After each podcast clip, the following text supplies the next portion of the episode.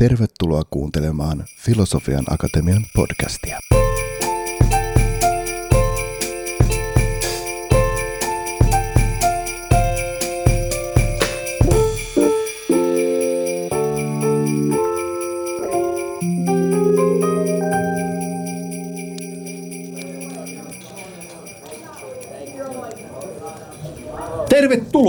Filosofian Akatemian tällaisen Special Edition erityisjaksoon näin joulun alla.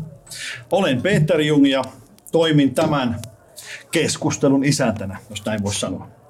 Ja tänään meillä olisi puheenaiheena, tuota, niin, niin, tai keskustelun aiheena, tuota, niin, niin, positiivisuuden merkitys elämässä yleensäkin ja varmaan johtamisessakin sitten tässä. Ja, ja, ja kohokohtahan tässä on, että ketäs mulla on täällä keskustelukumppania vai puhunko yksin?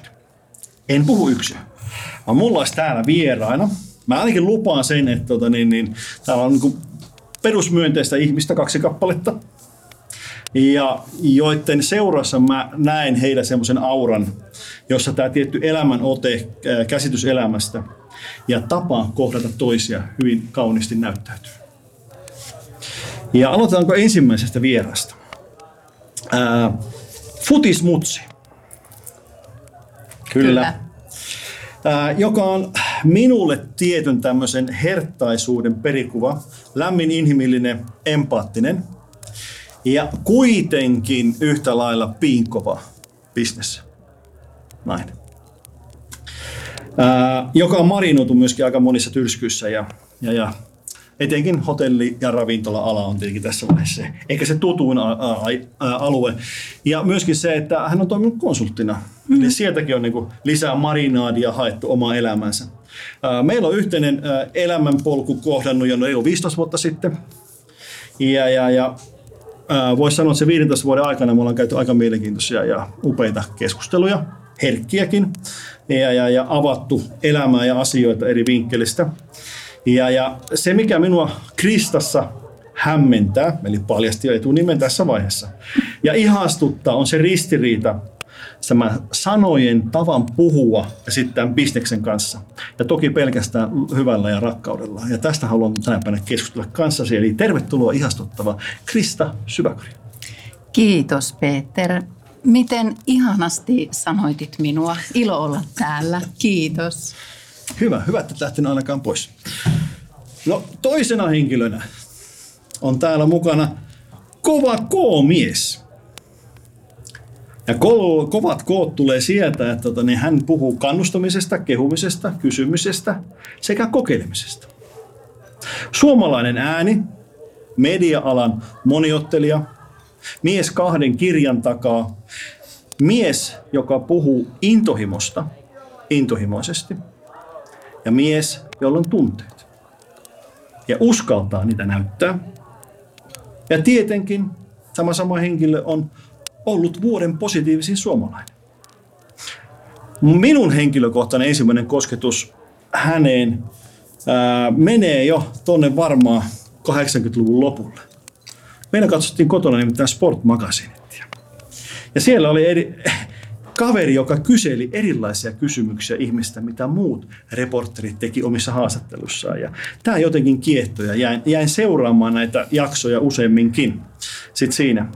Ja, ja, eli siinä mielessä hän on seurannut mukana ja tietenkin päässyt näkemään häntä tuolla ää, julkisuudessa muutenkin. Ja tietenkin tämä vuosi 2016 oli hieno vuosi, koska siellä pystyttiin livenä tapaamaan sitten. Eli ollut mukana Raadissa, joka teki hyvän päätöksen. Valitsi tämän henkilön vuoden positiivimmaksi suomalaiseksi. Ja, joten tervetuloa aina energinen Kai Kaitsu Kunnas. Kiitos Petsku. Kiitos. Ja tota, nyt mä olen Kristankin ekaa kertaa tavannut. Ja Kristan silmissä on just tämä, mistä sä äsken puhuit. Ne on niin huomioon ottavat. Se oli ensimmäinen reaktio, kun mä Kristan tapasin. Oho, nyt on tosi huomioon ottavat silmät. Et sitä mä en ole vielä löytänyt sitä kovaa bisnisnaista siellä, mutta sä tunnet Kristan paremmin kuin minä. Hienoa. Hei, nyt olemme tulleet tutuksi toisillemme tässä vaiheessa. Ja, Mahtavaa. Joo. Mä ajattelin avata teille tämmöisessä pienellä ää, tekstin pätkällä, eli ohjata vähän tätä keskustelua siihen niin kuin positiivisuuden suuntaan ja tuota, niin, niin, niin, lukea tällaisen lauseen tai tarinan teille. Et positiivisuus ei tarkoita sitä, että ihminen olisi aina iloinen. Aito positiivisuus on kiitollisuutta, joustavuutta ja nyky, nykyhetkestä nauttimista. Positiivisuuden ajatellaan joskus olevan ylioptimistisuutta. Positiivisuus ei kuitenkaan tarkoita helppoa elämää tai vaikeuksien kieltämistä, vaan kyse on joustavasta, kannustavasta ja armollisesta suhtautumisesta. Mitäs tota, niin, niin, teksti herätti Krista sinussa? Ihan äärettömän, äärettömän hyvä kiteytys. Se on, se on juuri noihin. Meillä elämässä, meidän arjessa, niin siinä tapahtuu mitä erilaisempia asioita. Ja ehkä se positiivisuus on sitä, että, että pääpaino on niiden positiivisten asioiden huomioimisessa. Mitä vähemmän jää kiinni niihin negatiivisiin arjen asioihin, niin sitä enemmän sä pääset siinä elämässä eteenpäin. Mm. Mitäs Kaitsu? Siis ähm, tuohon Kristan päättämään juttuun, älä jää kiinni negatiivisuuteen, koska se pilaa sun oman elämän ennen kaikkea. Ja kuitenkin me ollaan ihmiset, itsekkäitä, sanotaan mitä tahansa, niin me halutaan kaiken A ja O on se, että meillä itsellä on hyvä olla, koska jos itsellä on hyvä olla, sit on yhtäkkiä ympäristölläkin hyvä olla. Ja, ja se on just noin niin kuin tuossa sanoit. Mulla on myös tosi huonoja päiviä. Mä oon myös välillä tosi niin kuin, että voi vitsit, että tuli luvattua sille petskullekin mennä sinne. Ja nyt pitäisi ehtiä tonne ja tänne. Ja et...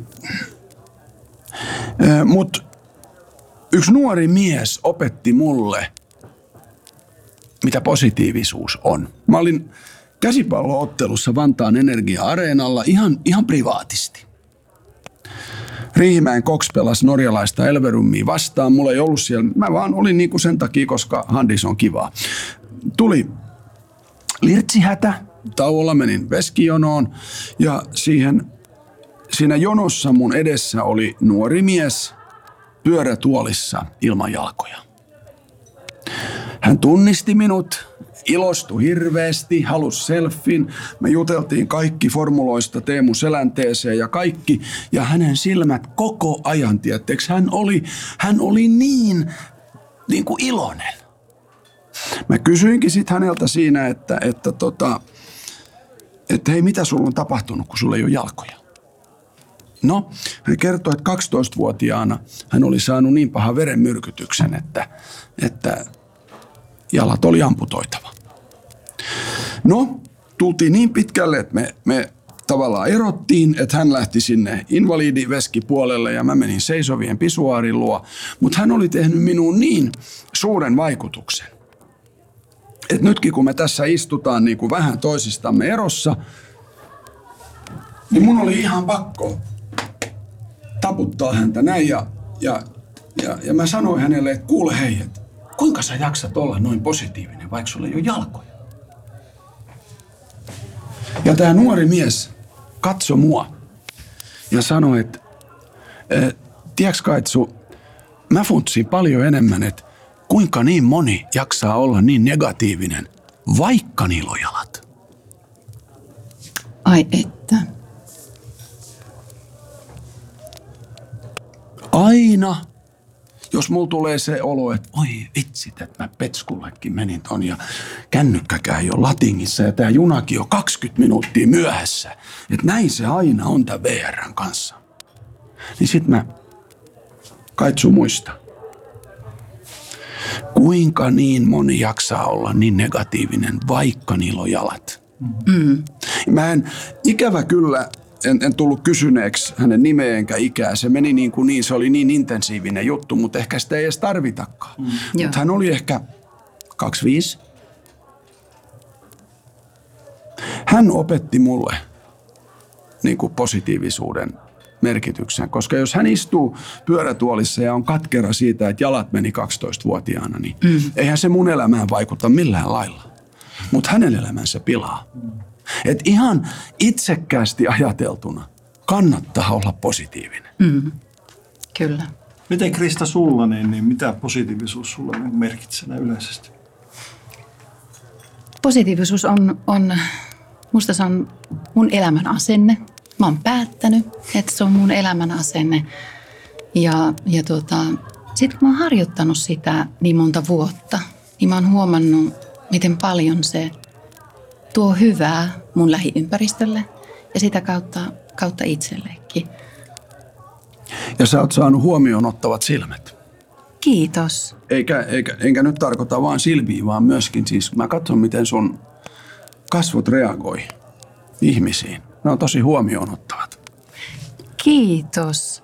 Ja, ja tämä on just positiivisuutta, että joku sanoo sulle jotakin noin kaunista. Ja sä huomaat, niin kuin opit itsestäkin ja, ja sä vastaat, että kiitos. Ja, ja tämä on, tää on mun mielestä, tiedätkö kai sitä positiivista vuorovaikuttamista. Et kun puhutaan positiivisuudesta, niin, niin se ei ole vain hymyä ja naurua ja iloa, vaan mun mielestä siihen pitäisi aina liittää mukaan se vuorovaikutus. Mm. Sanat, niillä on äärettömän iso merkitys, miten sä sanotat asioita, mutta sitten just katseet ja eleet. Ja, ja, tuota, ja tiedättekö, että kun te olette molemmat sanonut mulle tänään, että mun katseessa on jotain, niin, niin niin sä uskot sitä. Mä uskon mm. sitä nyt enemmän. Mm. Eli tähän on tällaista, niin kuin positiivisuus on, on, on arjessa parhaimmillaan. Se on toinen toistemme huomioimista Joo. kauniilla tavalla, kannustavalla tavalla, sellaisella tavalla, että, että se voimaannuttaa toista. Niin, että se toinen saa itsestään yhä enemmän irti seuraavassa päivässä, seuraavassa viikossa Joo. tai kuukaudessa. Joo. Ja tämä jalaton mies saa minusta enemmän irti, kiitos mitä hän sanoi. Ja äh, sisäpiirille tiedoksi, että Petskuhan just tässä sanoi, että hän tunsi vähän, että mikä hitto tämä nyt on, kun Kaitsu ja Krista ei tunne toisiaan, mutta WhatsAppissa runoillaan ja vedetään vaikka mitä edes mun takaisin ja Petsku jää vähän niin kuin paitsioon. me heittäydyttiin. Ja, ja, ja tässä oli toinen juttu, että, että ne WhatsAppit, mitä me lähetettiin. Joo. Niin Mulla ei ollut mitään merkitystä tänään, minkä näköinen sä olet, kun me tavattiin ekaa kertaa. Oot sä blondi, pitkä, lyhyt, vaalea, äh, lihava, laiha. Ei ollut niinku mitään merkitystä, koska mä tiesin, minkä näköinen sä oot. Kiitos niiden Whatsappien. Joo. Se on, se on totta, että se oli ihanaa, miten ne WhatsAppit lähti lentämään. Ja, ja, ja niistä näkyy kaitsu sun sielu sun huumorintaju ja, ja, tota, ja sitten semmoinen sellainen hetkessä ja tilanteessa eläminen. Ja se oli ihan mielettömän innostavaa. Sä innostit mua. Ja, ja tässä mä luulen, että urheilu on niin kuin antanut mulle tosi paljon, koska urheilun A ja O on se hetkessä eläminen. Oi ja mitä enemmän mä niin kuin kuuntelen urheilijoita ja heidän tarinoita, valmentajia – niin se ei ole nimittäin helppoa, kun on kerran neljäs vuodessa vaikka olympiafinaali. Ja sä pääset sinne ehkä kerran koko elämässä aikana. Ja sä tiedät, että se on nyt. Niin silloin ei voi niinku funtsia mitään muuta kuin sitä, että ah, kun tää on ihanaa. Et se on, se on niinku auennut mulle ei, ei heti, ei silloin kun mä tein Sportmagasiinettiin, kun sä sitä kattelit. Mutta mut nyt 30 vuoden jälkeen, niin mä oon ymmärtänyt, että et, et toi on sellaista, mi, mihin, mihin niinku vaan urheilija tavallaan, ehkä taiteilija, runoilija voi päästä niinku samaan. Ja, ja sen takia mä luulen, että, että just Krista, kun sä oot ihminen, joka niinku oot sekä big leader – että sitten se hetkessä eläjä, niin, niin tämä on sellaista, että meidän niin poliitikoille ja, ja, ja, ja, ja suurille johtajille, niille pitäisi opettaa urheilusta sitä hetkessä elämistä, että älä sössi tätä hetkeä. Nauti siitä, vaikka nyt on vähän vaikeaa. Miten te koette, niin kuin, mistä teidän niin kuin positiivisuus kumpuaa käytännössä? Kaitsu kertoo tarinan sitä kohtaamisesta, mutta niin mä liitäisin jotenkin kysymykset, että miten teidän lapsuus, että koitteko te siellä sitä jo, onko se tullut siinä vai onko siinä tapahtunut joku taas muutos, että jos lapsuudessa ei ole välttämättä ollut, niin joku on sitten niin kuin, en tiedä, pakottanut tai luonut pohjan sille, että pitää ponnistaa vähän uudesta paikasta? Mulla, mulla varmasti hyvin vahvasti on vaikuttanut lapsuus. Mä oon yrittäjäpariskunnan tytär ja, ja, tota, ja mä pienestä pitäen sitten, sitten arjessa kuuntelin heidän, heidän vuorovaikutusta ja, ja, ja tota, onnistumisia ja ö, kehittämiskohteita ja, ja, tota, ja siellä oli tällaiset ö, niin kuin lauseet isältä, mitä mä sanon mun pojalle, mitä mä sanon mun tiimiläiselle, että hei, että tässä ei ole mitään hätää, tuskin tulleekaan. Valaamissa maailmassa. Mä oon Oulusta kotoisin, niin se täytyy sanoa valaamissa maailmassa. Ja, ja, ja, tota, ja toinen oli, oli sitten se, että hei, että asioilla on tapana järjestyä. Ilmekkään värähtämättä, tyyli säilyttäen, loppuun asti käy lentäjän tie. Ja niin nämä oli sellaiset, mitkä toistu. Ja, ja, ja sitten oikeastaan kun, kun tota, tuli aikuisikä meni työhön, niin huomasi, että vaikeissa hetkissä niin alkoi viljelemään niitä lauseita ne on voimalauseita, jotka irrottaa sut siinä hetkessä siitä kontekstista ja, ja tuo sulle huumoria ja sellaista, että hei, tämä on nyt sellainen hetki, että nyt on vaikeaa ja nyt mietitään millä tavalla tästä eteenpäin. Mutta ehkä toinen, mikä mä kasvatti positiivisuuden äärellä, niin oli harrastus. Eli mä, mä tota, harrastin esteratsastusta ja, ja, tota, ja hevonen on upea eläin ja sun ei auta hermostua hänelle, vaan sun piti aina ajatella positiivisesti, että vaikka se yhteistyö ei esimerkiksi onnistunut tai tuli, tuli tiputus tai tuli kieltäytyminen, niin, niin ei auttanut syyttää hevosta tai hermostua siitä tai olla negatiivinen, vaan piti aina vaan ottaa tiukka ote lavuarista katse peiliin. Mitä siinä tapahtui? Mitä voisin tehdä toisin? Ja sitten pyytää apua. Pyytää apua valmentajilta ja kanssakilpailijalta, että näit, näit sä mun radan, että, että mitä siellä tapahtuu, kuinka mä voisin joka päivä olla parempi. Eli vähän se, mitä sä sanoit, viittasit Kaitsu urheiluun, niin, niin kyllä mm. urheilu mulle henkilökohtaisesti niin lapsuudessa 10-vuotiaasta 18-vuotiaaseen asti niin, niin opetti paljon. Mm. Että miten mieli pitää vaan pitää positiivisena, kirkkaana ja säilyttää se rakkauslajiin. Mä voin tuossa vaan lisätä sen, että asioilla on tapana järjestyä, niin mä oon tuon kuullut Krista sulta monta kertaa. Mm. Hyvin hetkiin, hyvin paikkoihin sovituna. Mm. Mitäs Kaitsu sulla? No mä ehkä sanoisin, että mä oon jollakin lailla niin kuin oppinut sen positiivisuuden ja kiitollisuuden, koska mulla ei taas sit ehkä lapsuus sille ollut niin helppo että olin koulukiusattu näistä korvista, hörökorva, dumbo, rotaflyer, kaikkea mitä mä olin. Vaihdoin kouluakin sitten, vanhemmat jäi Karkkilaan, kun siellä, siellä, siellä kävin koulua ensteksi ja olin, olin se hurri kun äidin äidinkieli on ruotsia hänen kanssaan aina ruotsia puhuttiin. Sitten mä vaihdoin Karjaalle ruotsinkieliseen kouluun ja sitten musta tuli yhtäkkiä se Fintup, mikä on taas sitten haukkumasana siis niin kuin ruotsinkielisellä puolella näille, jotka vaan puhuu suomea, koska mä puhuin vaan suomea mun isän kanssa ja tällaista. Mä, mä olin ehkä niin kuin aika ulkona niin kuin ekat 15 vuotta mun elämästä, että mä en oikein tiennyt, että mihin mä kuulun ja kuka mä olen ja apua ja näin. Mutta tänä päivänä – niin kun mä ajattelen mun 58-vuotista elämää,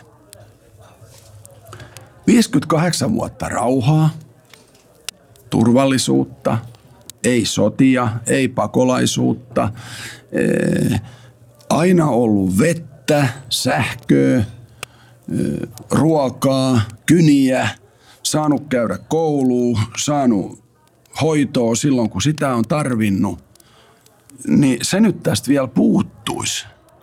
Että jollakin lailla ajattelisi, että elämä on perseestä. Kun kaikki on niin kuin tavallaan loppuviimein mennyt niin hyvin. Mutta on mielenkiintoista, mitä sä sanoit, koska mun äiti oli siis eläinlääkäri, hevoslotta sodassa. Hevoset oli hänelle A ja O koko hänen elämänsä. Ja hän aina painotti, että eläimet osaa elää hetkessä. Juuri näin. Lapset osaa elää hetkessä. Mutta mitä vanhemmaksi me tullaan, sen enemmän me eletään joko eilistä tai huomista ja me ei enää ollenkaan eletä tätä hetkeä. Nyt me tehdään tämä podcasti tunnin päästä liian myöhäistä nyt meillä on mahdollisuus katsoa silmiin. Ja, ja että et sieltä eläinmaailmasta hän niin kuin aina painotti, että et, et yritetään elää niin kuin eläimet. Ne elää hetkessä. Kun niillä on nälkä, ne syö. Ja, ja tota, mutta totta kai kyllä ehkä nyt mä niin kuin, että jos tällaisia lausahduksia ajatellaan, niin mun mummu – ruotsinkielinen sano tämän, tämän mulle usein ruotsiksi, mutta se, mä oon yrittänyt kääntää se niin kuin suomeksi, koska se on, se on niin hyvä. jos hän niin kuin näki aamulla, että mä oon pahalla päällä tai että nyt, nyt niin kuin mä en haluaisi kouluun tai jotain tämmöistä, niin, niin mun mummu Ester sanoi mulle aina näin, että kaitsu, kaitsu, että Kato, ei sitä aamulla tiedä, kuinka kivaa illalla on. Se voi myöskin mennä päinvastoin, että aamulla on kaikki hyvin, aurinko paistaa ja jes, ja illalla onkin kaikki mennyt surkeasti. Mutta sitä ei tiedä. Ja ainakin kannattaa niin kuin lähteä siitä, että no, nyt on kaikki huonosti aamulla ja en viittis kyllä mihinkään lähteä. Mutta ehkä illalla onkin kaikki hyvin. Juuri näin ja semmoinen, että, että aamulla me astuttaisiin siihen, siihen uuteen päivään toivekkaana mm. ja, ja päätettäisiin, että hei, että päivä on haasteellinen, mutta tästä päivästä tulee hyvä. Joo. Ja, ja sitten kaikkeenhan sä et voi vaikuttaa. Tapahtuu yllättäviä asioita, tapahtuu epäonnistumisia. Ja mä oon tykännyt sit kääntää sen niin, että sanonta, mitä myös viljelen, että aina onnistut tai opit uutta. Et sit kun jotakin tapahtuu sellaista vaikka kömmähdystä, niin siinä vaan pysähdys, läsnäolo, mitä tässä tapahtuu. Joo. Ja mitä me just opittiin, mitä minä opin Joo. tai mitä me yhdessä opittiin. Mitä me voitaisiin tehdä toisin, että näin vakavaa asiaa ei tapahtuisi uudestaan. Että, että kaikki tapahtumat ovat kuitenkin uuden oppimista. Aina onnistut tai opit uutta. Joo, ja, ja, ja Petsku otti tässä hyvin puheeksi ennen kuin tätä ruvettiin tekemään, että hänellä oli aina niin kuin perhe ykkösenä sillä listalla.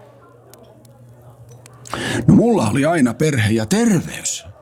Ne oli ykkönen ja kakkonen tai terveys ja perheet, kun vaan ei saisi mitään sairauksia ja kun, kun vaan ei tulisi syöpää ja, ja kun vaan eläisi niin kuin pitkään ja, ja, ja, ja sitten tuli aivoinfarkti mulle, rintasyöpä mun vaimolle. Ja nyt mä tajuun, kuinka ihania on perhe ja terveys. Terveys ja perhe. Totta kai on kiva tehdä työtä, on kiva saada rahaa, on kiva niin kuin kaikki nämä jutut. Mutta ja sen takia mä tosi varovastan sanon, koska monihan kuolee sairauksiin. Et, et, et mulla on ollut nyt niinku tolppa, tolppa sisään sekä mulla että mun vaimolla, kun just vielä tasan tarkkaan tänään, niin kun tätä tehdään, niin, niin hän soitti mulle aamulla ja sanoi, että hei nyt on viisivuotistarkastuskin niin kuin ilmeisesti ok rintasyövän tiimoilta, että nyt, niin se on juuri tätä, mitä sä Krista sanoit. Koska enhän minä halunnut aivoinfarktia. Mä haluaisin sen veks. Enkä minä halunnut rintasyöpää mun vaimolle. Mä haluaisin ne veks. Mutta nyt kun meillä on ne, niin yhtäkkiä me onkin opittu arvostamaan elämää, toisiamme, perhettä, terveyttä, kaikkea. Kun mä olen niin jästipää, että et, et mulle se piti se aivoinfarkti tulla ennen kuin mä tajusin nämä asiat. Enkä mä vieläkään niin kuin halua kenenkään muun kenkiin niin kuin astuu ja sanoa, että sunkin on tajuttava näin. Koska ei, ei se mene niin. Joo, se on juuri noin. Voi että kaitsu. Mutta ihana, ihana uutinen toi vaimosi tämän päivän uutinen, se täytyy äänen sanoa. Tämä mun asioilla on tapana järjestyä, niin, niin se sai kaksi lisäsanaa vuonna 2011. Ja mä lisäsin siihen, että parhain päin. Ja, ja se tuli siitä, kun, kun mun rakas armas mies sai diagnoosin MS-taudista. Ja, ja tuota, samalla lailla se on opettanut meitä ja meidän perhettä, että ihan kaikkiin asioihin sä et voi vaikuttaa. Mm. Mutta sitten kun on niitä, mihin et voi vaikuttaa, niin, niin siinä on erityisen tärkeää se positiivisuus, että hei, että mut mihin me voidaan vaikuttaa. Et vaikka tällainen asia, että, että nyt me oltiin tuota, matkoilla kannustamassa meidän poikaa Fudiksessa. Ja, ja kun me lähdetään ulkomaan matkalle, niin aina ennen kuin me lähdettiin reissuun, niin me hypättiin jotenkin aina liikkuvaa junaa. Me oltiin aina myöhässä. Mm-hmm. Mutta, mutta nyt me ollaan opittu olemaan ajoissa koska me ei juosta. Me siirrytään paikasta mm. toiseen ja me suunnitellaan ne, me suunnitellaan ne aivan upeasti. Ja, ja matka meni hienosti. Mutta ennen sitä diagnoosia, niin me tosiaan esimerkiksi hypättiin liikkuvaan junaan, että oltiin aina jotenkin niin kuin myöhässä tai viime tingassa. Että, että elämä, ne vaikeimmatkin asiat, niin kyllä ne opettaa ja kyllä ne rikastuttaa tätä meidän, meidän ajatusmaailmaa niin kuin parhaimmillaan. Voi vitsit nyt kyllä jollakin lailla, sä et näe, mutta kun mulla ei täällä ole karvoja, niin sä et näe, mutta mulla on ihan, mulla on ihan tota, koska aivoinfarktin ja vaimon rintasyövän jälkeen meillä ei ole koskaan kiire. Mun vaimolla ja mulla ei ole koskaan kiire. Jos tämä nyt menee ylipitkäksi tämä podcast ja mä en ehdikään Uudensköldin kadulle eh, siksi kun tota, Ruotsi eh, pelaa Norjaa vastaan, niin ei se mitään tee. Kun se matsi pelataan kuitenkin. 2016, kun se aivoinfarkti iski, mä makasin Meilahden sairaalassa. Eka viikko mulla oli vaan tämmönen päällä, että voi hittojen kevät, että nyt mä en pääse Rion olympiakisoihin ja että on tää nyt kans niin harmi juttu, että nyt mä oon ollut kaikissa olympiakisoissa vuodesta 1992 ja nyt tää hieno putki menee poikki ja tämähän on järkyttävää. No sit ne kisat tuli kaikki selostukset tehtiin, kaikki mitalit jaettiin, kaikki haastat. Ai olympiakisat, kato, todella pidetään ilman kai kunnasta. Että tuota noin, et en olisi kyllä uskonut, että jaaha. No, sinne meni se kiire. Mm. Ja nyt mä oon sit vielä saanut olla Pyeongchangissa ja Tokiossakin olympiakisoissa. Mutta jos mä en Pekingiin pääse tai lähden, niin so what, ne kisat pidetään. Meillä ei ole enää koskaan kiire. Jos myöhästyy, niin myöhästyy. Tuo on tosi mielenkiintoinen aihe, mistä te puhutte periaatteessa. Ja tuo niin kuin ajan käsityksen muutos. Nyt teillä on ollut tuota, niin, niin, niin sanotut ikävät vivut siinä. Ja itsellänikin ollut kokemus siitä, että oli pakko niin kuin, hakea vaikka toista perspektiiviä omaa elämää nähdä sitä vähän toista vinkkelistä sit siinä vaiheessa. Mutta ihan sama ilmiö minä huomasin kanssa. Että se niin kuin, ää, tietyssä hetkessä elämässä, niin mulla oli tehtävänä just aika kiinni. Mä olin aina vartin myöhässä mutta mä kotiin koen sen, että tämmöisenä teräsihmisenä mä juoksen sen kiinni tosta noin vaan. Jos sen tänä päivänä, niin huomenna ja ensi viikolla. Tämä onko se, eikö siellä Liisa Ihmemaassa on se jänis, joka menee kellokädessä ja I'm too late, I'm too late vähän. Niin samanlainen fiilis tuli mullekin, että mä oon ollut mun aikaisemmin elämässä niin kuin tämä jänis, joka juoksee ja yrittää saada aikaa kiinni. Ja nyt kun on saatu perspektiiviä, perspektiiviä niin eri vinkkelistä, niin täysin henkilökohtaisesta näkökannalta nyt tässä vaiheessa, niin, niin tämä kiireen tunnun niin kuin poistuminen niin on keventänyt niin mun ajattelu. Just tuosta lähtien, kun sitä Kaitsu sanoi hyvin tuossa, että tota, niin, niin, no, aipa on viisi minuuttia myöhässä. Entä sitten? Tai sitten, että hei, mä lähdenkin tonne, mä voin mennä oikeastaan jalaa. Ai mulla menee puoli tuntia kävellessä. No entä sitten? Mä lähden puoli tuntia aikaisemmin. Ja, ja no niin kuin, semmoisen, kun, niin kun miettii aikuisen ihmisen aivoilla, että tosi pieniä asioita, mutta niillä on valtava merkitys, kun sä yhtäkkiä oot siinä ytimessä sisällä ja tajuat, että hei, mä kävelen ton puoli tuntia, mä joudun lähteä puoli tuntia aikaisemmin, mä saan puoli tuntia liikuntaa, mä saan happea, mä saan ajatuksille jotakin tekemistä siinä sitten, kun toinen vaihtoehto olisi olla vetää viimeiseen saakka ja lähteä vähän myöhässä ja yrittää autolla tunkea itse tuonne ruuhkaan. Juuri näin. Ja sitten toi, toi kiire niin kuin sanana, niin, niin tota, työelämässä mä tykkään käyttää siitä ää, toista muotoa. Ja, ja mä tykkään puhua, että meillä on tässä nyt ilmassa positiivista säpinää. Koska se kiire, niin se tuo semmoisen niin, niin negatiivisen kaijun. Mutta työelämässä monesti on hyve, että on positiivista säpinää, kun kauppa käy, asiakkaita on, meillä on paljon vuorovaikutustilanteita.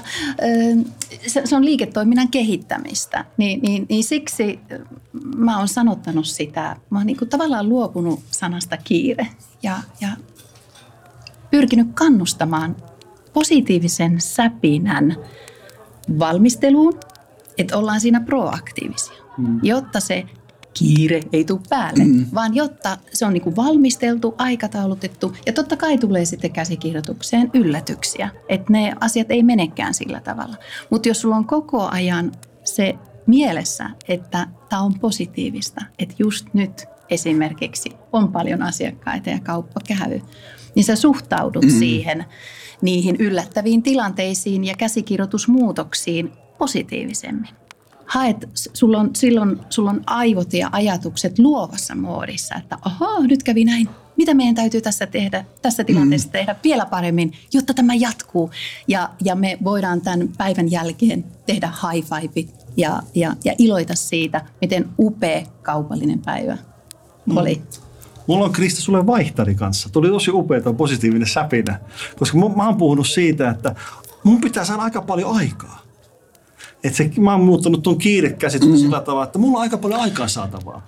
Joka tarkoittaa sitä, niin mä koen sen paljon myönteisempänä. Se tulee tämä positiivisuuden ehkä tämmöinen ajattelu kanssa, että hei, on, on tekemistä, mutta et loppujen lopuksi on aikaan saamista.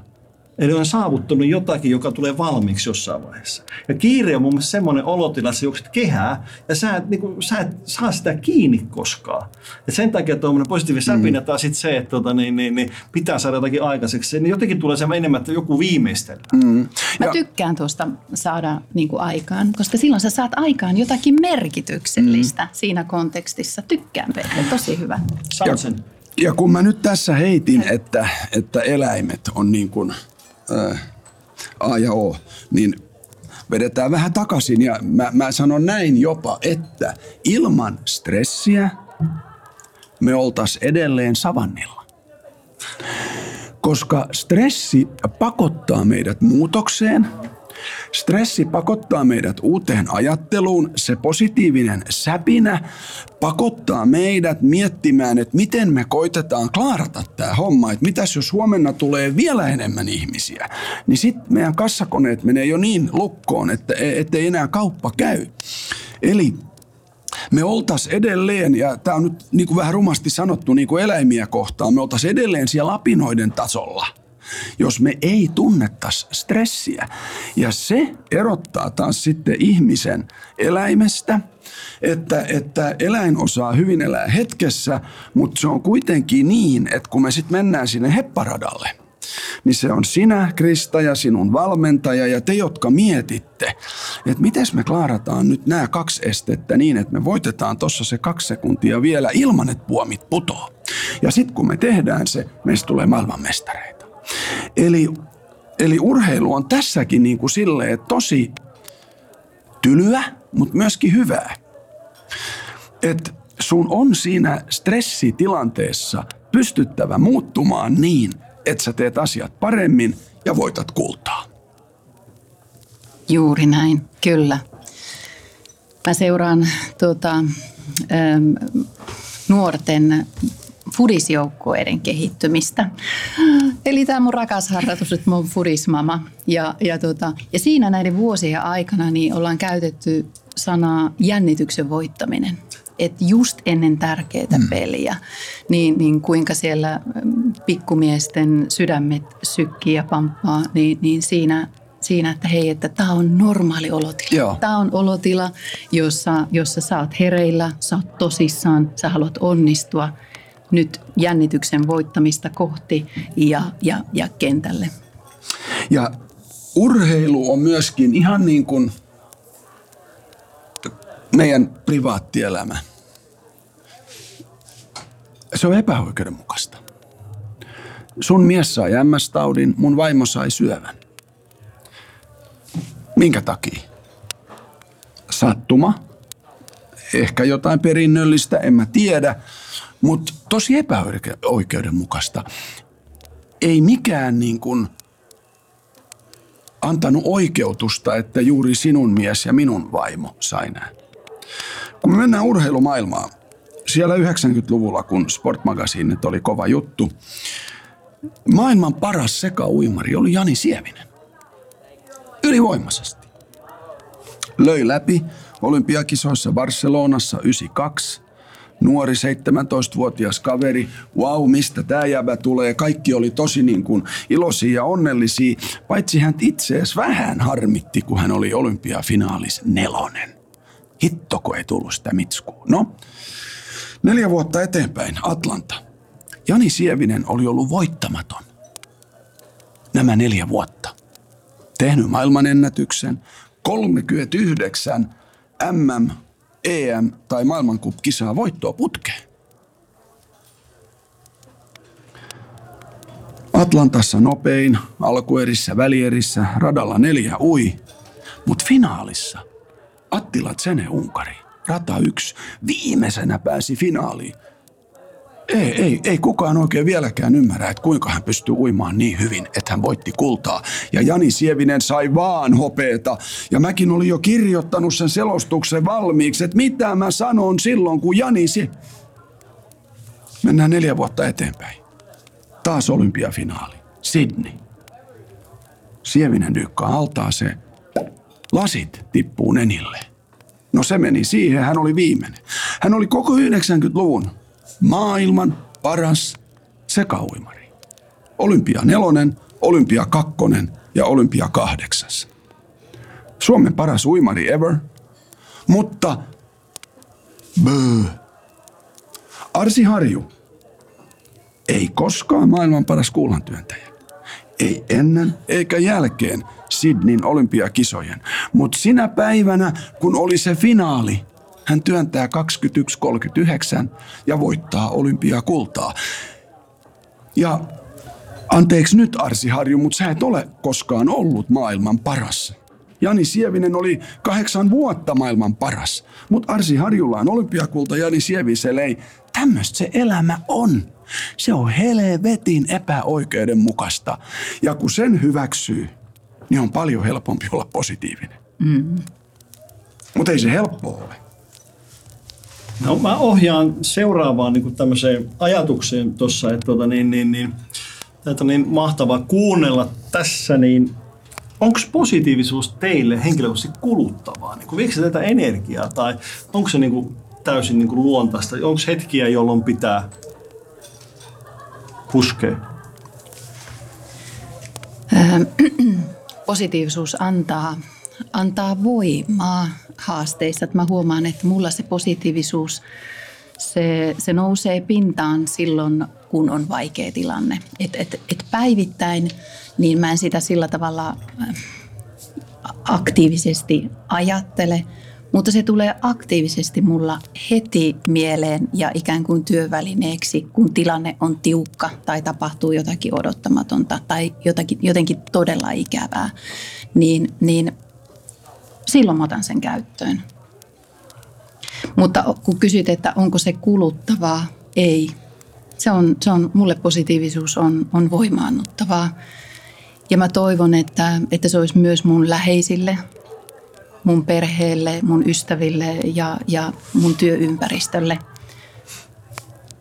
Totta kai on sitten sellaisia, mäkin olen vuosien varrella kokenut niitä tilanteita, että mä huomaan, että, että mun positiivisuus ärsyttää. Ja, ja se on ehkä sellainen, jonka kanssa mä oon oppinut elämään. Ja, ja mä, on, mä hyväksyn sen, koska mä kunnioitan erilaisuutta. Ei kaikkien tarvitse ajatella, kuten minä ajattelen, mutta, mutta minä saan ajatella positiivisesti. Se on, se on, se on mulle äärettömän tärkeää. Ja mä oon huomannut niin vuosien aikana, että, että siitä on, se on antanut paljon mun ympäristölle. Eli mä haluan saada aikaan hyvää. Niin, niin silloin ehkä niissä tilanteissa nuorempana, niin se oli semmoista niin kuin, vähän tuli surupuseroon, kun huomasi, että ihan selkeästi mä vaistoon, että mun positiivinen näkökulma nyt tähän asiaan niin ärsyttää. Mutta mut, mut sitten mun elämässä ajattelin, opin, opin ajattelemaan niin, että hei, että ehkä hänellä on just nyt huono hetki. Hän ei kykene sitä niin kuin nyt käsittelemään. Ja, ja ehkä hän miettii sitä, sitä seuraavana päivänä tai sitä seuraavana päivänä. Ja sitten elämä ihanasti toi eteen sellaisia hetkiä, että jollain tavalla sellainen ihminen, kun me kohdattiin myöhemmin, oli mennyt vaikka vuosia ja me kohdataan portaissa, niin hän tulee halaamaan mua ja hän kiittää niistä keskusteluista, että mä olin jaksanut vaan olla positiivinen. Tai sitten muistan yhden aivan ihanan naisen, joka sai oman tiimin, niin, niin hän hän oli kyseenalaistanut mun positiivisuutta ja, ja tuota, niin hän, kun hän sai tietää, että hän saa oman tiimin, niin hän tuli mun tykö ja sanoi, että Krista, että voisit sä sparrata mua, että mä haluaisin oppia positiivisuutta nyt siihen juuri alkavaan esimiestyöhönsä, niin ne on ehkä sitten sellaisia kiitoshetkiä ollut, että, että jaksaa uskoa ja jaksaa, jaksaa pitää, pitää yllä sitä Mm. Usko siihen, mikä on niin kuin itselle tärkeää ja merkityksellistä. Mm. Joo. Tota, se on mulle osittain luontaista, mutta se on osittain työkalu. Et esimerkiksi jos ajatellaan sosiaalista mediaa, niin mulla on semmoinen periaate, että kyllä mäkin Twitteriin välillä laitan negatiivisia juttuja, mutta en koskaan niin, että mä käytän ihmisen nimeä. Että vaikka mua kuinka joku presidentti tai poliitikko tai muu ihminen häiritsisi, niin mä en laita sinne sen ihmisen nimeä, vaan mä, mä niin kuin enemmän sitten siinä tapauksessa negatiivisesti kirjoitan siitä ilmiöstä. Ja päinvastoin, jos joku rupeaa tosi negatiiviseksi, niin mä en seuraa häntä Twitterissä niin silloin mun ei tarvii koko ajan itse niin kun, tavallaan ottaa kantaa siihen, että huhu. Mutta toi on hienoa, kun sä kerroit noista, että kun tapasitte sitten rappusissa. Mulla on, mulla on kanssa sellainen, en nyt sen enempää vitsi sanoa, kuka, kuka on, on kyseessä, mutta henkilö lähetti Sochiin minulle tekstiviesti selostin naisten jääkiekkoa siellä, koska mä oon ihan sama, tämä on ihmeellistä kyllä Krista, mä oon ihan samanlainen, että jos 100 prosenttia ihmisistä tykkää minusta, silloin jotain on hullusti. Semmoinen 80-20 on aika sopiva.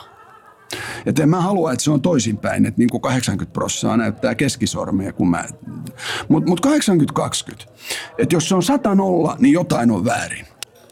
No, Sochiin sain tosi tylyn palautteen, joka meni näin. Vitun, kalju, ruma, hörökorvanen, onnellinen hurri. Lopeta se selostaminen heti.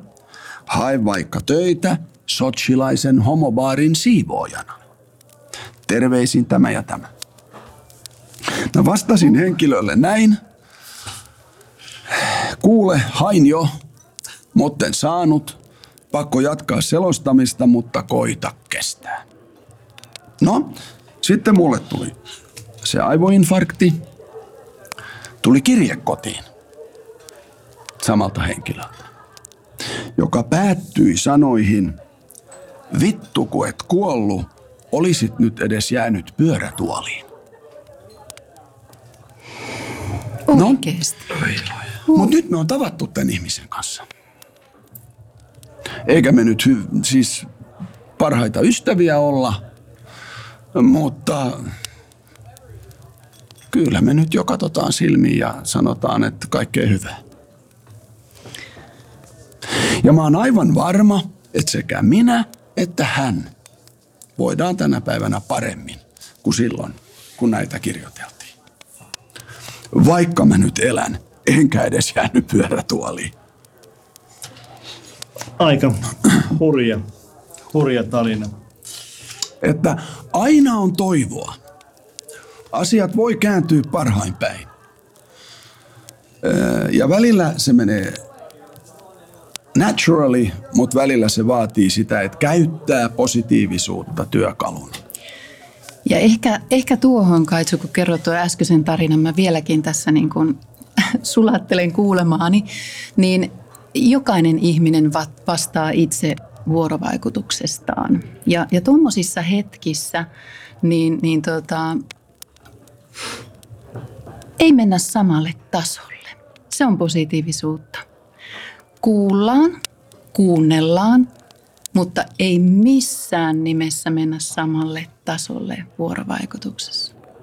Se on positiivisuutta. Silloin me tunnistetaan, että negatiivisuutta kyllä on tässä elämässä ja maailmassa. Mutta mikä me otetaan tosissaan ja mitä me vaan seurataan, niin se me päätetään itse. Mä oon pahoillani, että oot saanut tollasen, tollasen viestin, mutta se kertoo viestin lähettäjästä.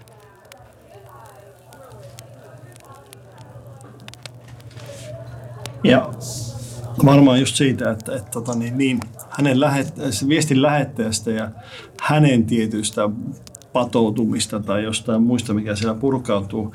Ja käytän tämmöistä ehkä ontuvaakin aasisiltaa periaatteessa tässä vaiheessa, että jos miettii sitä toksista, positiivista, mitä nyt, nyt on niin moni asia toksista. Tätä, myöskin positiivinen on toksista. Ja meillähän esimerkiksi täällä Filosofia Akatemialla on tota, niin yksi perustajista Frank Martela, joka on tutkinut, tutkinut hyvän elämän salaisuutta ja, ja, ja tota, niin elämän tarkoitusta ja hyvän tekemisen tarvetta, muun muassa monien muidenkin asioiden, tota, niin, ää, tai monia muitakin asioita tutkinut, niin, niin, niin hän on puhunut siitä, että niin toksinen positiivisuus voi kertoa sen, että ihminen elää ikään kuin jatkuvaa hyvää päivää ja, ja, ja ää, ei suostu hyväksymään negatiivisia asioita tai negatiivisten tunteiden olemassaoloa, ei itselleen eikä läheisilleen. Ja, ja, ja että se on, ää, toksinen ää, positiivisuus on pyrkimystä tukahduttaa negatiiviset pakonomainen, pakonomaiset positiivisuusryöpyn alle. Eli sä torjut asioita käytännössä. Et mieli väkisin väännetään semmoiseen kanttiin, että, tota, niin, niin, että minä ajattelen vain myönteisesti. Ja tässä on tullut esille jo teidän kommenteissa ja osittain sitä, että, tota, niin, niin, että elämä pitää ottaa sellaisena kuin se on, koska me ei voida päättää kaikkia asioita. Ne on tosi pieniä asioita, mitä me oikeasti voidaan päättää, koska mitä nyt tapahtuu, niin kuin Kaitso sanoi, niin me, mä en voi, voi vannomaan, mitä tapahtuu vartin päästä. Romahtaako tämä talo vai ajaako tuolla kadulla joku auto jonnekin tai muuta. Ei mitään hajuakaan siitä. On aavistus, arvaus, mutta muut, muut ei voi tietää. Mut miten te koette niin tämän, mitä ajatuksia teissä herättää tämä toksinen positiivisuus? Lähdetään kaitsusta liikkeelle nyt. No kyllähän mä tiedän, että mun positiivisuus ärsyttää välillä. Ihan mun lähipiiriäkin. Et jätä nyt jo. Öö, ja kyllä mä välillä jätänkin. Kyllä mä välillä osaan lukea peliä niin, että, että, että kun mun appiukolla on ollut 14 vuotta syöpä, ja häntä, häntä, häntä niin kuin leikataan ja leikataan ja leikataan ja mikään ei auta. Ja, niin, niin en mä voi hänelle mennä sanoa, että no kato kuule kyllä tää. Et odota nyt, kyllä se hyvä sieltä tulee. Ja sen takia on tosi tärkeää, että Mä en ollut tota itse asiassa, mä joudun vähän sulattelemaan, mitä sä Krista sanoit tosta just, että niin kun, et ei voi aina olla samalla tasolla, kun, kun ei voi tajuta toisen ihmisen. Niin kun, ää, et mulla tuli yksi, yksi nainen kanssa kerran ja sanoi, että et, et voit sä lopettaa nyt sen positiivisen että et älä aina ole niin kuin, kun, ja häneltä oli kuollut kolme lasta ja mies.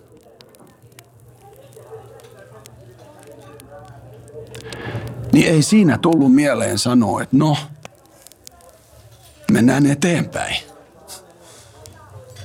Et, et joskus vaan elämä on niin raskasta, että ei, ei pysty olemaan positiivinen. Ja silloin meidän positiivisten on hyväksyttävä se. Ja sen takia mä en myöskään tätä henkilöä, joka lähetti mulle nämä viestit, millään lailla tuomitse. Koska voi olla, että jos mä olisin hänen kengissään, niin mä kirjoittaisin ihan samalla lailla. Se on just noin, koska voi, niin kuin häntäkin ehkä helpotti jollain tavalla, että hän sai tehdä kuten hän teki. Se helpotus hänelle suodaan. Se, että ö, positiivisuutta mun mielestä on se, että käsitellään negatiivisia asioita, etenkin työelämässä, kun työskennellään tiimeissä. On äärettömän tärkeää, että epäkohtia, epäoikeudenmukaisuuksia ei lakasta maton alle. Mutta positiivisuutta on se, että miten niitä käsitellään. Että meidän tulisi aina pyrkiä siihen, että rakentavan suorasanaisesti. Rakentavan sen, sen takia, että, että se ei aiheuttaisi haavoja. Ja suorasanaisesti sen vuoksi, että kaikki ymmärtävät, mistä tässä on kysymys. Ja mitä vaikeampi asia, niin sitä kiireettömämmin se täytyy mm. käydä läpi, että se varmasti ymmärretään mm. samalla tavalla, koska me, meidän elämän rikkaus on se, että ihmiset on erilaisia ja erilaiset ihmiset käsittelee asioita eri näkökulmista.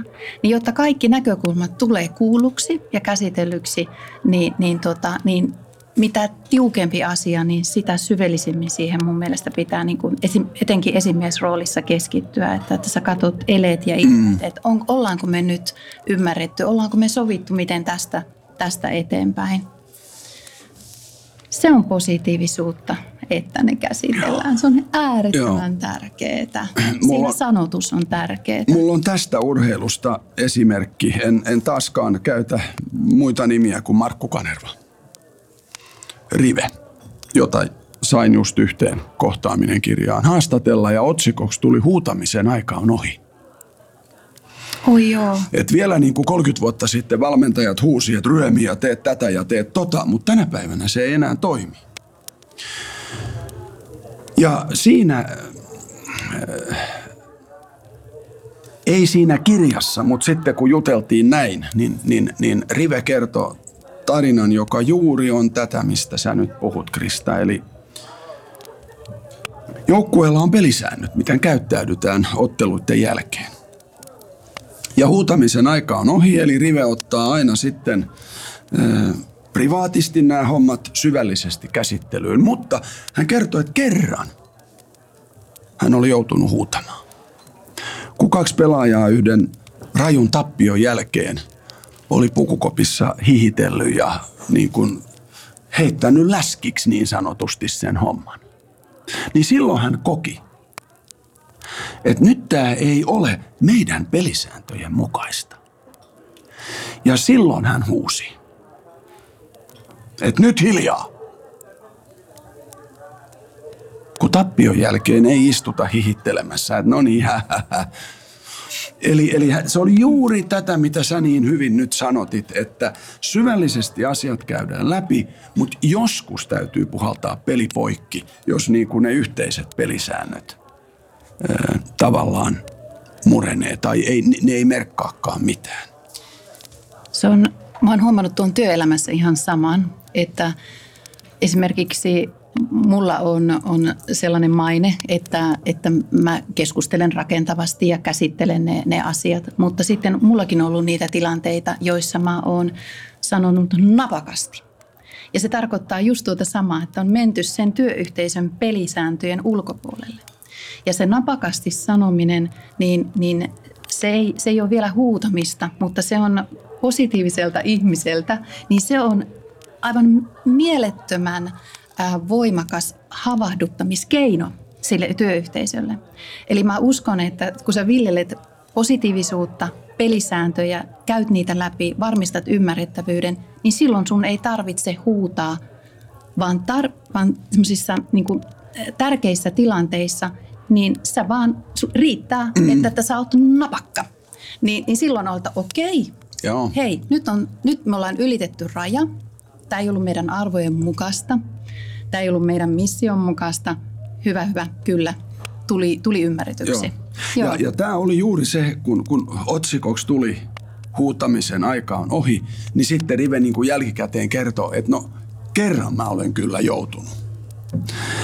Ja, ja, ja, ja se on, koska se on myöskin niin, että, että jos sä koko ajan huudat, niin sittenhän se efekti, ei, ei sitä ole enää. Juuri näin. Ihana Rive. Hän on mun mielestä esimerkillinen tämän uuden kulttuurin luoja. Äärettömän esimerkillinen. Mä vanitan häntä aivan mielettömästi.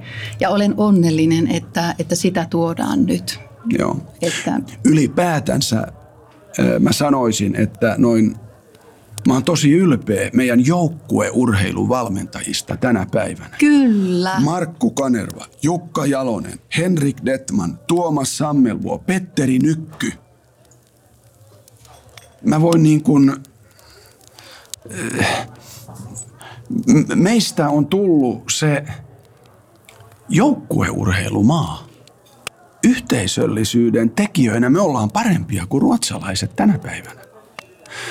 Me ei olla enää se yksin mettään perkele. Kun sä luettelit nuo nimet, niin nyt, nyt mulla meni kylmät väreet käsivarsissa. Se on juuri noin. Ja tässä varmaan niin kuin on hyvä tämä niin kuin pohdinta, että, että, että paljon puhutaan niin kovasta johtamista ja pehmeistä johtamisesta.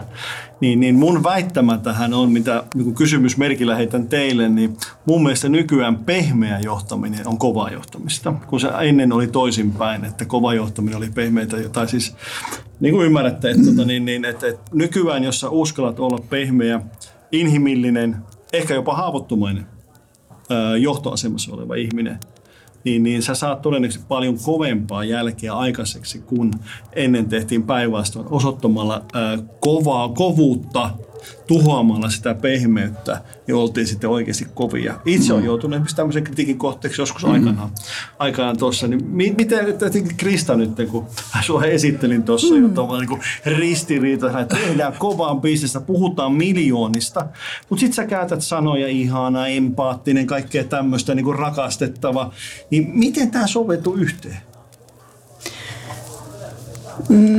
Mä uskon siihen, että kun olen oma itseni ja, ja käytän tuommoisia sanoja, ja, niin, niin mä olen silloin ää, ennakoitavissa oleva johtaja.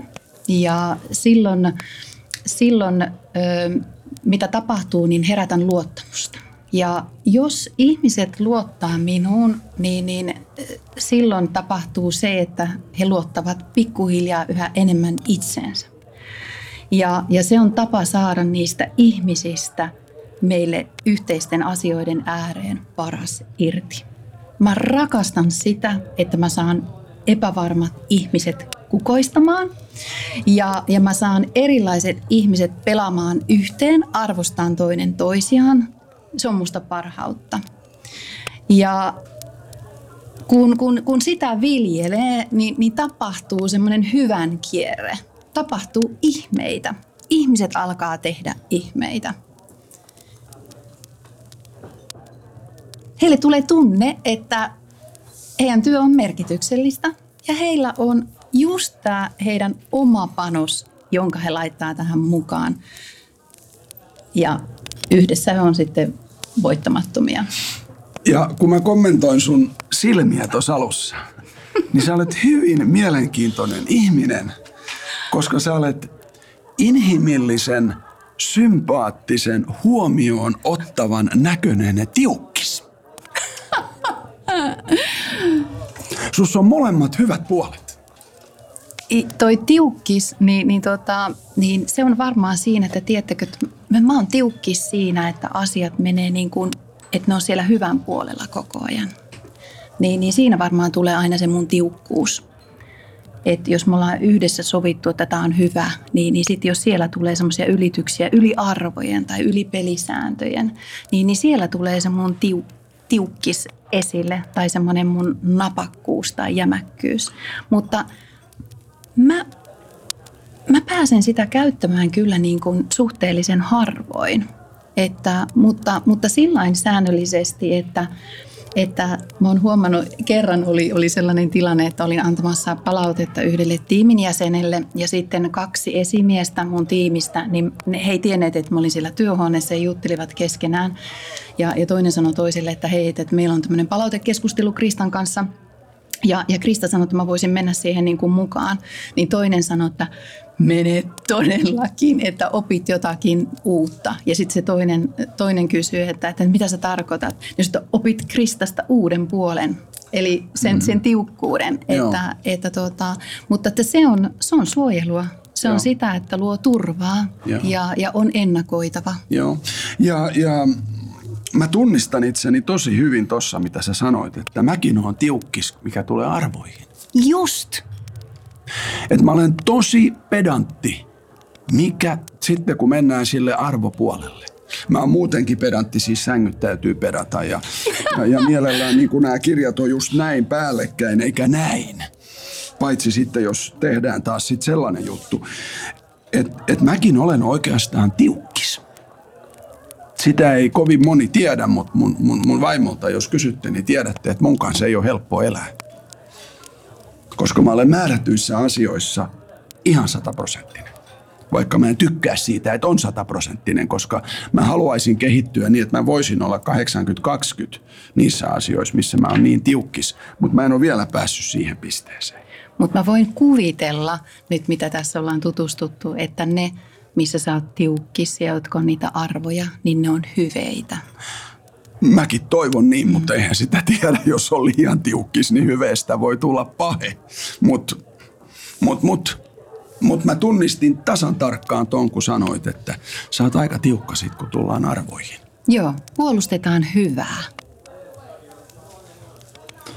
Ja tuosta niin jos taas miettii tota, mitä Kaitso puhui näistä valmentajalistauksista tuossa, niin, niin nämä linkittyy tosi hyvin toisiinsa. Eli se, mitä tuossa suomalaisessa urheiluvalmentamisessa on tapahtunut, niin me ollaan menty siitä niin kuin seuraavankin vaiheeseen ohi ihmisten johtamisesta periaatteessa yksilöiden ohjaamiseen jolloin yksilöt otetaan huomioon siellä. Ja samahan varmaan tapahtuu tällä hetkellä niin kuin siinä työelämässäkin. Ja yhtä lailla kun niin kuin puhutaan rivestä tai tuota, niin sammelvuosta, nykystä, Detmannista, niin siellähän on myöskin se, että, että tota, niin, niin he luottaa näihin ihmisiin ja heidän osaamiseen. Eli se on hauska nähdä siellä, että siellä niin kuin muillakin on mielipiteitä kuin pelkästään valmentajalla.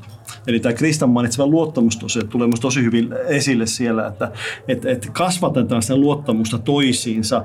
Ja, ja nyt jos käydään tutkimuksia läpi, niin on huomattu se, että luottamus ja psykologinen turva on yksi tärkeimpiä asioita silloin, kun luetaan menestyneitä tiimeitä löytämään. Mm. Mikä on syy, että tiimit menestyy? Ja se ei ole välttämättä kyvykkyys tai taidot, äh, historia tai tuota, niin, niin, aikaisempi menestys, vaan usein on se, että on tiimi, jossa pystytään psykologisesti tekemään A, virheitä, olemaan oma itsensä, missä on turvallista olla. Se luo uskoa siihen, että voidaan yrittää uusia juttuja, eikä osata sormilla enää sit mm. siinä vaiheessa. Mä luulen, että tämäkin kulttuuri käytännössä liittyy tähän lainausmerkissä olevaan pehmeeseen johtamiseen. Mitä tämä herätti tämä niin ajatus? Jokainen on luottamuksen arvoinen. Ja, ja jokaisen täytyy tuntea, että kyllä, minä todellakin olen luottamuksen arvoinen. Kun, kun tällainen tunne on, niin se ohjaa ihan uskomattoman hienoon halun oppia ja kehittyä. Koska kaikki joukkueet, kaikki työelämän tiimit haluavat aina pistää paremmaksi. Mm. Mm, näin ja, Ja, ja, ja mä sanoisin, että näiden valmentajien sellainen yksi yhteinen piirre on myöskin se, että siis kun me tässä on puhuttu, että ihmiselämä on sikäli vaikeaa, että kun ei tiedä. Ja mehän ei tosiaan vartin päästä tiedetä, mitä tapahtuu, mutta ainoa, mikä me tiedetään, on, että elämä muuttuu. Se on muutosta koko ajan. Ja ja Henrik Detmanillahan on tällainen hyvä, hyvä sanonta kuin, että muutu ennen kuin on pakko.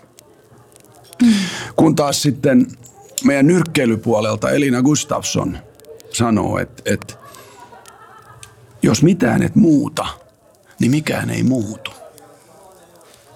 Ja jos mikään ei muutu, silloin me ollaan lirissä.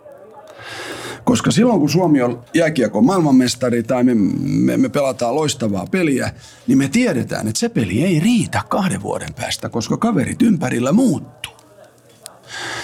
Ja, ja mä oon mä oon ollut aika muutosvastainen, että mä niin kuin haluan, että asiat olisi niin kuin ne aina on, koska se on helppoa. Mutta yhtäkkiä mä kaljuunnuin. Se oli pakko hyväksyä. Henkilökohtaisella tasolla. Ja jos me ajatellaan vaikka nyt korona-aikaa, niin sehän ehkä tässä nyt on se vaikein juttu, että kun koko ajan asiat muuttuu. Välillä on rajat auki, välillä kiinni, välillä tarvitaan koronapassia, välillä ei. Välillä on tehohoitopaikat täynnä, taas sit ei. Ja me ei tiedetä, että millaista ensi viikolla on. Sen takiahan tämä on niin vaikeaa. Totta kai se on kauheata niille, jotka kuolee siihen. Että en mä niin kuin ollenkaan halua vähätellä sitä. Mutta se on tämä jatkuva päivittäinen muutos tässä, mikä on se vaikea. Ja sen takia me voidaan nyt huonosti. Ja meillä on semmoinen olo, että miksi tämä ei mene ohi. Koska me joudutaan koko ajan reagoimaan näihin muutoksiin. Ja, ja, ja muutosjohtaminen – on sellainen, jota mä haluaisin oppia, koska mulla on, mun vaimon on paljon helpompi reagoida muutokseen kuin minun. Ja se on semmoinen huono puoli, joka mulla on, johon mä haluaisin niin kuin löytää jonkun. Että et jos sä Krista oot hyvä muutosjohtaja, niin tavataan huomennakin ja ylihuomenna ja ensi viikolla. Ja... Mutta tämä ainainen muutos, se on ehkä se semmoinen niin kuin, ja siitä mä oon tosi ylpeä, kun mä ajattelen näitä meidän, meidän joukkueen urheiluvalmentajia tällä hetkellä. Et, et, et, ja se on just niin kuin Henkka Detman sanoo, muutu ennen kuin on pakko. Koska sit kun on pakko, sit se tuntuu pahalle. Ajatellaan vaikka meidän sote Sitä on siirretty ja siirretty ja siirretty. Ruotsissa te tehtiin 90-luvun puolivälissä kun meillä siirreltiin, nyt on pakko tehdä sote-uudistus ja sen takia se on niin vaikeaa. Ja kaikkihan pohjautuu siihen, että mitä paremmin me saadaan niin kuin itse motivoitua itseämme, eli, eli, eli itse voidaan päättää. Että yksi asia, mistä me voidaan sata varmasti päättää joka ikinen päivä, joka ikinen hetki on se, että miten me suhtaudutaan asioihin, mikä meidän asenne on. Mm. Et, et monia muita asioita me ei voida päättää, mutta mä voin ei. päättää sen, että onko mä tänään hyvällä tuulella vai en, annaanko mä näiden asioiden vaikuttaa vai en. Ja, ja se ei tarkoita sitä, että mun pitää tukahduttaa tai sulkea asioita. Mä otan asioita sellaisena, kun ne tulee mulle vastaan. Joo, toi on loistavaa. Mä, mun täytyy tähän loppuun vielä saada heittää. Uh, urheilussa on myöskin tällainen uh, slogani, jota paljon käytetään. Muun muassa Michael Phelps, maailman menestynein olympiaurheilija, 28 olympiamitskua, joista 23 on kultaa. Hänen kultainen lause, mikä, mikä, mitä hän aina mietti, oli Talent is something, but attitude is everything. Kyllä. Toi kuulosti loistavalta. Uh, hei, aika on rientänyt ihan valtavaa vauhtia tässä ja musta tuntuu, että niinku, käytännössä me voitaisiin istua tässä vielä ehkä tovi tai useampikin tovi tässä, mutta tota niin, niin, jos tiivistää, niinku, tai se ei tiivistä mitään tätä keskustelua sen enempää, vaan pyytäisi teiltä niinku, ajatuksen, niin kuin yhden ajatuksen siitä, että tota niin, niin Kaitsukin voisi ehkä miettiä sitä niin kuin sun pohjalta, että sä oot kuitenkin valittu aikanaan Suomen positiivisemmaksi suomalaiseksi. Niin mikä voisi olla tämmöinen, kun yhteen lauseeseen kiteyttää sen, että minkä vinkin sä antaisit ihmisille, jotta me niin kuin, pystyttäisiin ottaa vastaan tämä elämä sellaisen kuin se on, vaikkakin siellä on olemassa niitä kompastuksia, niitä vaikeita hetkiä. Ja niin kuin sanoit hyvin tuossa aikaisemmin, ja kumpikin periaatteessa sanoitte se, että elämä ei ole tasapuolista. Se on epäreilua hetkittäin. Me ei tiedetä syitä näihin asioihin. Mutta jos tiivistäisitte yhteen lauseeseen viestiin tässä, tota, niin, niin, niin, mitä te haluaisitte jättää jälkeen? No ensinnäkin äh, mä kiitän tässä vielä siitä vuoden positiivisin suomalainen palkinnosta – ja se lause oikeastaan tiivistyy siihen, että oli niin ihana saada se palkinto, kun se ei tule siitä, mitä mä teen, vaan minkälainen mä olen. Ja mä toivoisin, että se on se, mikä johdattelee kaikkia meitä ihmisiä. Ei se, mitä me saadaan aikaan tai mitä me tehdään, vaan se, millaisia me ollaan.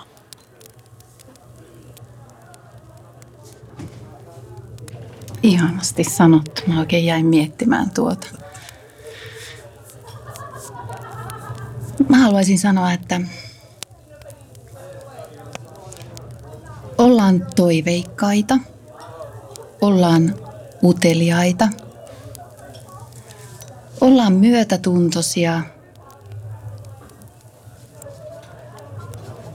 ja luotetaan siihen, että elämä on kuitenkin seikkailu, joka kantaa. Ylä- ja alamäessä. Kiitos Krista. Hieno loppulause, joka kantaa niin ylä- sekä alamaissa. Ja minä kiitän lämpimästi Krista, että pääsit tähän podcastiin näin vielä joulun korvilla ja, ja Kaitsulle sä lähdet kohta hurra, hurraamaan sekä ruotsalaisia että norjalaisia katsojia siellä tota niin, salibändiareenalla ja MM-kisoissa. Ja toivotan teille lämmintä jouluodotusta. Olkaa kiltisti tonttuja liikkeelle. Mä oon kuullut puhuja tähän ja kiitän lämpimästi tästä osallistumisesta tähän meidän podcastiin. Kiitos, oli ilo olla mukana. Kiitos. Kiitos. Voi kiitos, tämä oli huikea hetki.